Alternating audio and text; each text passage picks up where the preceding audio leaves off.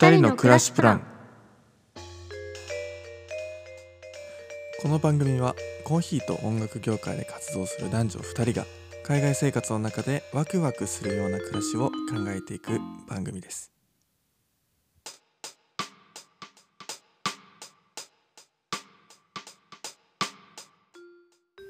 こんにちは。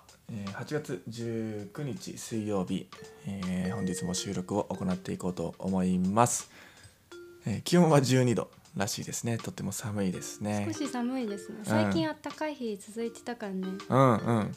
今日ずっと雨。うん。めちゃくちゃ寒い。ルンはなんか冬は特に雨が多いらしいね。くなるってうんうんうん。言ってたね、日本とだから逆な気がするよね。その冬はなんあ逆でもないか。逆でもなんでもない。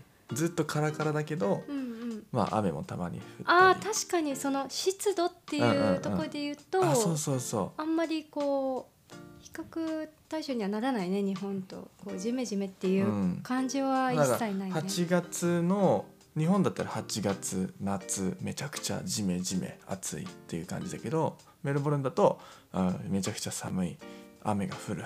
でも湿度は低いみたいな、うんうんうん、まあとにかく乾燥しているっていうメルボルンなんですけども、そうですね。うん、今日は、えー今日のテーマはメルボルンに来た理由うん、というところでテーマというテーマでお話ししていこうかなと、えー思うんですけども、うん、えー、ヨシさんのメルボルンに来た理由。早速。早速 聞きたいなって思ってるんだけど。理由か。うん。きっかけまあ同じだね。理由は、あのー、5年前かな？学生旅行でメルボルンに来たじゃない、うん私たち。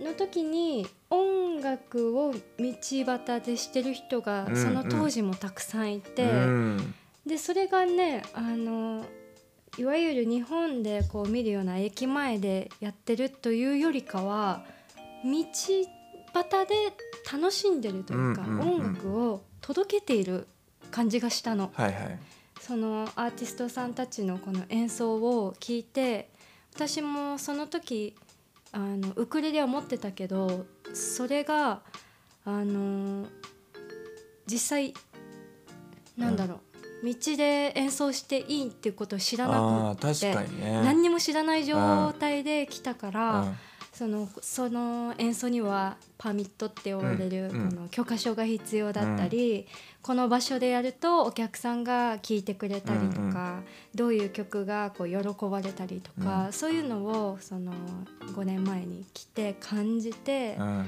うわこの音楽のスタイルすっごくいいなって思って、うんうん。誰かに受け入れられる音楽が常にそのメルボルンに流れていたような、うん特にシティ内ではね。そうね。その音楽にしびれたというか別に誰かもわからないしうん。何を歌ってるとかも正直わかんないし、うん。オリジナルだったかもしれないしカバー楽曲だったかもしれないし、でもこんな道端の人がなんだろう迷惑そうに見たりするんじゃなくって、うわこの人の声いいなとかこの演奏いいなで手拍子をする人がいてチップを入れる人がいてっていう、この雰囲気にすんごく感動したのを覚えてて。あい。つか来た時に絶対ここで私は演奏側としてはあ。音楽をしてみたいーなっていうのがなんかその時からうん。あったんだよね。うん。そうそう。でそれを一つまあ音楽活動のどこかの時期にうんあの入れたいというか、うん一つ経験としてあの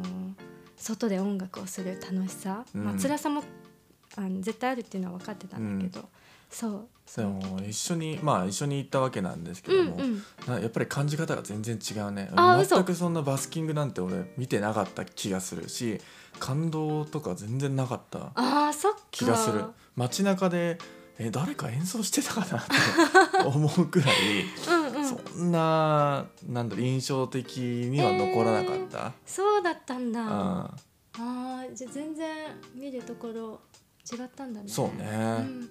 ちなみにナグさんはその当時来て、あの反対にカフェととかそういうところに興味はあったりしたのなかったね、うんあのその頃はだって学生の頃なわけで、うんうん。えーその時にコーヒーには全く興味がなかった、うん。えーラテエスプレッソって何、そうだったね、うんそこからそこからで。ちっちゃいさ器でエスプレッソ来た時びっくりしたもんあこんねなんこんなん飲んでられっかっていう。ちょっと安いからこれエスプレッソかっこよく頼んでみようよっていやいやいや、はいまずエスプレッソがどんなものが出てくるかすら分からなかった。た、そんな学生だったからカフェになんて興味はなかった。うんうん。し、そのメルボルンがコーヒーの街っていうことすらも知らないし多うん。分カフェの街、コーヒーの街って聞いたところでああそうやって若い人たちそのインスタ映えするような女の子たちが来るようなそういうお店がたくさんあるんだろうな程度しか思ってなかった？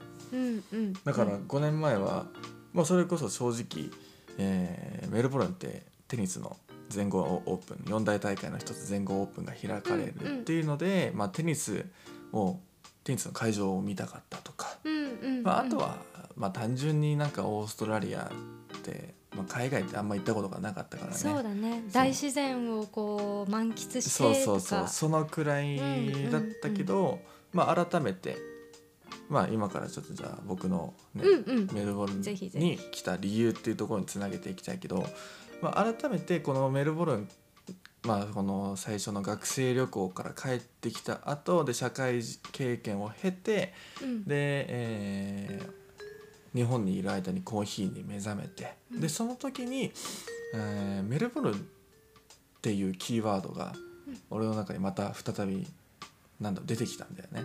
言い方があれだけど、なんか、まあ、コーヒーの面白さを教えてくれた人が、まあ、メルボルンの人だった。うんうん。でその教えてくれた人が、まあ、2人いるんだけどもその2人がどっちもメルボルンの人だったっていうなかなか奇跡的な出会いをしたわけで、うんうんそうそこでなんかええじゃあメルボルンってどういう街なんだろうって調べたらあカフェの街。でめなんか世界中からバリスタの人たちが集まってみんな、えー切磋琢磨し合ってレベルを高め合っている。でそのコーヒーカルチャーもありつつそのメルボルンの街って実はなんだろう、えーカフェの街コーヒーの街って言われてるけどもともとはあのそんな歴史はなかったけどでも日本人とかいろんな文化が入ってきたことによってよりコーヒーの文化が盛んになったっていういろんな歴史的な背景も含めて、あこの街ってすごく面白そうだなってうん思ったんだよね。そこでメルボルンへの魅力っていうのがうん、そうそうそう、うん。だからまあメルボルンにした理由ってもうそこでしかない、うんうん。もうメルボルンおコーヒーの魅力を教えてくれた人が、まあ、たまたまメルボルンの人だったからメルボルン出身の人だからっていうだけでこっちに来たね。ああなるほどね。まあそのね理由が理由というかそのなんだろうなメルボルンっていう場所がたまたまねおなお互い一緒だったっていうところで、まあ、一緒に来れたっていうのもねあったと思うんだけど。うん。だからなんだろうな。すごく今は海外に来づらい状況で、うんえーその中でもワーキングホリデーに来たばっかなのにもう日本に帰らざるを得ない状況になってしまった子とか、うん人とか、えー今もツイッターとかインスタグラムとかいろんな SNS で、まあ、たまになんか連絡が来たりするんだよね。実は私、えーメルボルン行く予定だったんですとか、うんうん、とかで今後ちょっとワーホリも考えているんですみたいな、うんうん。えー話を聞いたりするんだけどやっぱり需要はある。オーストラリアって、ね比較的ビザも取りやすいしうんうん。安全だし治安もいいし、えーアジア人である俺たちも僕たちもそこまで差別を感じない。感じにくいね、うん。っていう国。うん。だからこそいろんな人が行きたいっていう思っている中で、なんだろうな。迷ってる人も結構多いと思うんだよね。うんうん。果たしてじゃあ海外に行くことで何かその身になることがあるのかとか、うんうん。まあ俺もなんか親に言われたんだけど結局海外に行ってどうなるのとか、えー仕事ってどうするのとかうんうん。言われたりしたけどまあそんなこと考えてたら正直キリがないというか、うんうん。なんかあの行ってみないとわからないことなんてたくさんあるわけだし、まあねそこに期待をしていくんじゃなくてもちろん自分なりに考えて行動しなきゃいけないんだけど今の僕の経験上からして言うとやっぱり来て視野が広がったというか。うんうんあくまでこのコーヒーを教えてくれた人がメルボルンだったからメルボルンの人だったからこっちに来てみたけど改めてコーヒーの違った魅力っていうのにも出会えたし、うんそれをそのメルボルンで来る前からこうなるって分かってたかっていうと分かるはずがない。うんうんうん。うん確かに。てあ。っていう点でねやっぱりこっちに来てよかったなって改めて。ね。うん。さんはきっかけがその本当に些細なというか、うんうんうん。言っちゃえばそあれだけど小さなこうつながりの中でメルボルンというワードが出てきてそうね。こからそういうふうに今、うん。ねご縁がつながったりっていう、あとなんて言うんだろうな。うん、まあ結うんうん。局なんか意味なんていうのは後付けでしかないっていうのは。私は実はその反対正反対っちゃ反対の方なんだようんうんうんうんうんね。というのも私は行く前にあの音楽活動のその一つの経験として、うん。あの行ってきますっていうのをこう、まあ、ファンの皆さんにだったそうねりとかクラウドファンディングでね。そうクラウドファンディングを立ち上げて、無事成こう功した資金をもんね。ありがとう、うん。そうだね。そう資金を募ったからそうなってくると行く前から自分の目的なぜ行くのかとか、その行った後にどうなりたいのかっていうのを明確に示さないとやっぱうん。り応援してくれて、待ってくれている人にとってこうなんだろうな失礼に値するのかな。うん。うん。やっぱりそこはもう音楽活動をまあこうし続けているこう、うん公に向かって発信している以上は、うん。自分の中の意味っていうのを最初であの、うん。作っていかないといけなかったっていうので、ちょっとまたそのきっかけうん理由をつけて来る必要要があったっていう点では、もしかしたらナグさんとは正反対だったかもしれない。うんうんうん。でもやっぱり自分の中でなんとなく海外に行きたいなっていうなんとなくで私は来なかったうん。相当な、まあ、覚悟というかうん。1年間日本を空けてしまって居場所がなくなるかもしれないっていう恐怖の中それでもこの意味を作って、うん。あの来れたっていうのは私は私の方法ですごく満足していて、うん。この目的があるから自分はここで音楽活動を1年間するんだっていう強いこう意志があるから今こういうふうにコロナの状況で外に出れなくっても何かしらのその音楽の形自分の爪痕を残そうって思ってうん。奮起しているからこうモチベーションを保つっていう意味ではまた一つこう目的を持ってくるっていうのも一つ方法かなって思ったりね。まあ人の人それぞれ意見があってねうん、でおそらく性格もすごく作用左右してくる。うん本当にそうね、俺とよしさんの性格なんて全く違うし違うん、そういった点でもなんかあのね俺らの意見を参考にしてもらえたら嬉しいよね。うんうん。あこういう意見もあるんだ。一方で、えーまあ、こういう反対の意見もありながらもこっちで、えー生きていけるんだっていううんうんそういう姿を見せられたらね本当だ嬉しいね。ね。どっちにしろこう来ちゃえばこっちのもんというか、うん。私いつもそういう考えでやってるのね、うんうん。その学歴に関しても、うん。入っちゃえばこっちのもんだという。そううん。中でややってきているから海外経験も実際はもう本当に海を渡っちゃえば、うんもうあとは自分次第っていうか、うん。うん。なんかあのー今もラジオとかいろんな放送聞いたりしてるけどその中で、あこの言葉いいなってのがあってうん。失敗から始まる物語があるっていうことをかっこいいね。かっこいいなって 思ったね。うん。でも確かにあの失敗って結局はさその絶対起こりうるうん。人間誰しも起こりうる状況で、この海外っていうところで失敗しちゃうとなんか後先ないんじゃないかってうん多分、うん。うんそこが結構不安なポイントでもあったりすると思うんだよね、この海外留学とかワーホリとかね。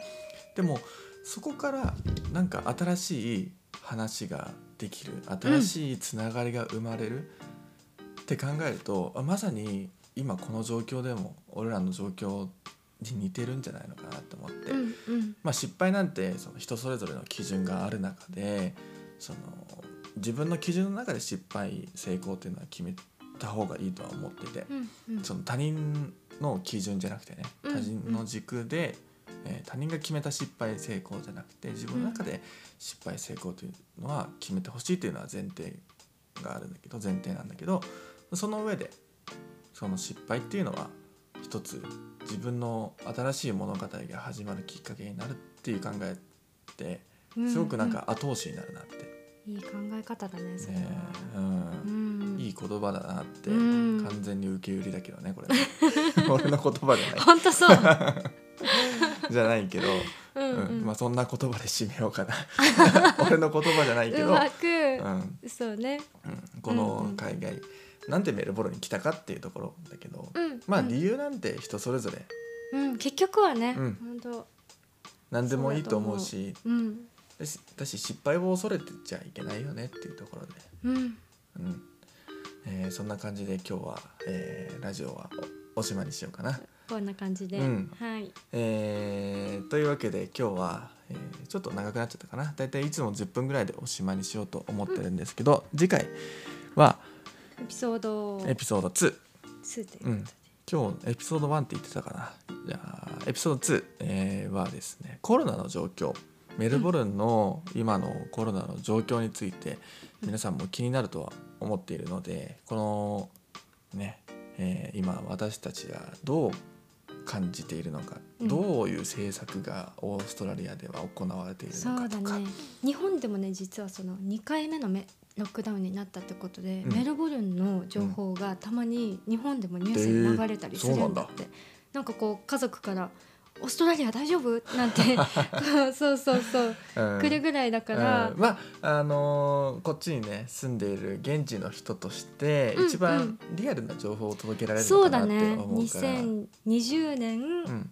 8月の、えーメルボルンの状況っていうのをまた詳しくお伝えできればと。と思いますので、うんぜひ次回もお楽しみにしててください。